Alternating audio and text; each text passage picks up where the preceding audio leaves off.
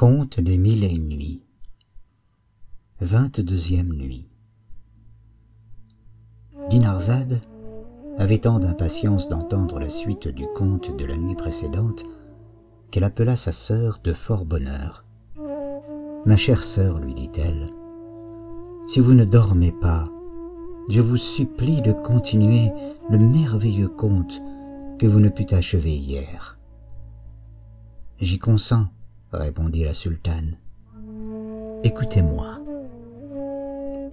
Vous jugez bien, poursuivit-elle, que le sultan fut étrangement étonné quand il vit l'état déplorable où était le jeune homme. Ce que vous me montrez là, lui dit-il, en me donnant de l'horreur, irrite ma curiosité. Je brûle d'apprendre votre histoire, qui doit être sans doute fort étrange, et je suis persuadé que l'étang et les poissons y sont quelque part.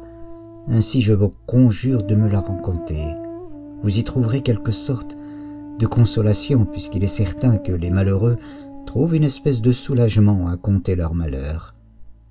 Je ne veux pas vous refuser cette satisfaction, repartit le jeune homme, quoique je ne puisse vous la donner sans renouveler mes vives douleurs. Mais je vous avertis par avance de préparer vos oreilles, votre esprit et vos yeux même à des choses qui surpassent tout ce que l'imagination peut concevoir de plus extraordinaire. Histoire du jeune roi des îles Noires. Vous saurez, Seigneur, continua-t-il, que mon père, qui s'appelait Mahmoud, était roi de cet État c'est le royaume des îles Noires, qui prend son nom des quatre petites montagnes voisines, car ces montagnes étaient ci-devant des îles, et la capitale où le roi mon père faisait mon séjour était dans l'endroit où est présentement cet étang que vous avez vu. La suite de mon histoire vous instruira de tous ces changements. Le roi mon père mourut à l'âge de 70 ans je n'eus pas plus tôt pris sa place que je me mariai, et la personne que je choisis pour partager la dignité royale avec moi était ma cousine. J'eus tout lieu d'être content des marques d'amour qu'elle me donna, et de mon côté, je conçus pour elle tant de tendresse que rien n'était comparable à notre union, qui dura cinq années. Au bout de ce temps-là, je m'aperçus que la reine, ma cousine, n'avait plus de goût pour moi. Un jour qu'elle était au bain, l'après-dîner, je me sentis une envie de dormir et je me jetai sur un sofa. Deux de ces femmes, qui se trouvèrent alors dans ma chambre, vinrent s'asseoir, l'une à ma tête et l'autre à mes pieds, avec un éventail à la main, tant pour m'aider la chaleur que pour me garantir des mouches qui auraient pu troubler mon sommeil. Elles me croyaient endormi, et elles s'entretenaient tout bas mais j'avais seulement les yeux fermés, et je ne perdis pas une parole de leur conversation. Une de ces femmes dit à l'autre, N'est-il pas vrai que la reine a grand tort de ne pas aimer un prince aussi aimable que le nôtre? Assurément, répondit la seconde. Pour moi, je n'y comprends rien. Et je ne sais pourquoi elle sort toutes les nuits et le laisse seul. Est-ce qu'il ne s'en aperçoit pas?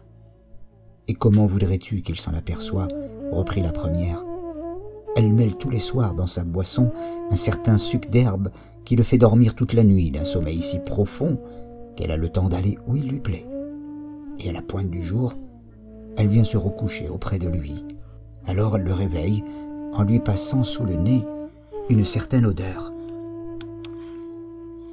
Jugez, Seigneur, de ma surprise à ce discours et des sentiments qu'il m'inspira. Néanmoins, quelque émotion qu'il me pût causer, j'eus assez d'empire sur moi pour dissimuler. Je fis semblant de m'éveiller et de n'avoir rien entendu. La reine revint du bain. Nous soupâmes ensemble et, avant que de nous coucher, elle me présenta elle-même la tasse pleine d'eau que j'avais coutume de boire mais au lieu de la porter à ma bouche, je m'approchai d'une fenêtre qui était ouverte et je jetai l'eau si adroitement qu'elle ne s'en aperçut pas. Je lui remis ensuite la tasse entre les mains, afin qu'elle ne doutât point que je l'eusse bu. Nous nous couchâmes ensuite, et bientôt après, croyant que j'étais endormi, quoique je ne le fusse pas, elle se leva avec si peu de précaution qu'elle dit assez haut Dors, et puisses-tu ne te réveiller jamais. Elle s'habilla promptement et sortit de la chambre. En achevant ces mots, Sherazade, s'étant aperçu qu'il était jour, cessa de parler. Dinarzade avait écouté sa sœur avec beaucoup de plaisir. Schahriar trouvait l'histoire du roi des îles Noires si digne de sa curiosité qu'il se leva fort impatient d'en apprendre la suite la nuit suivante.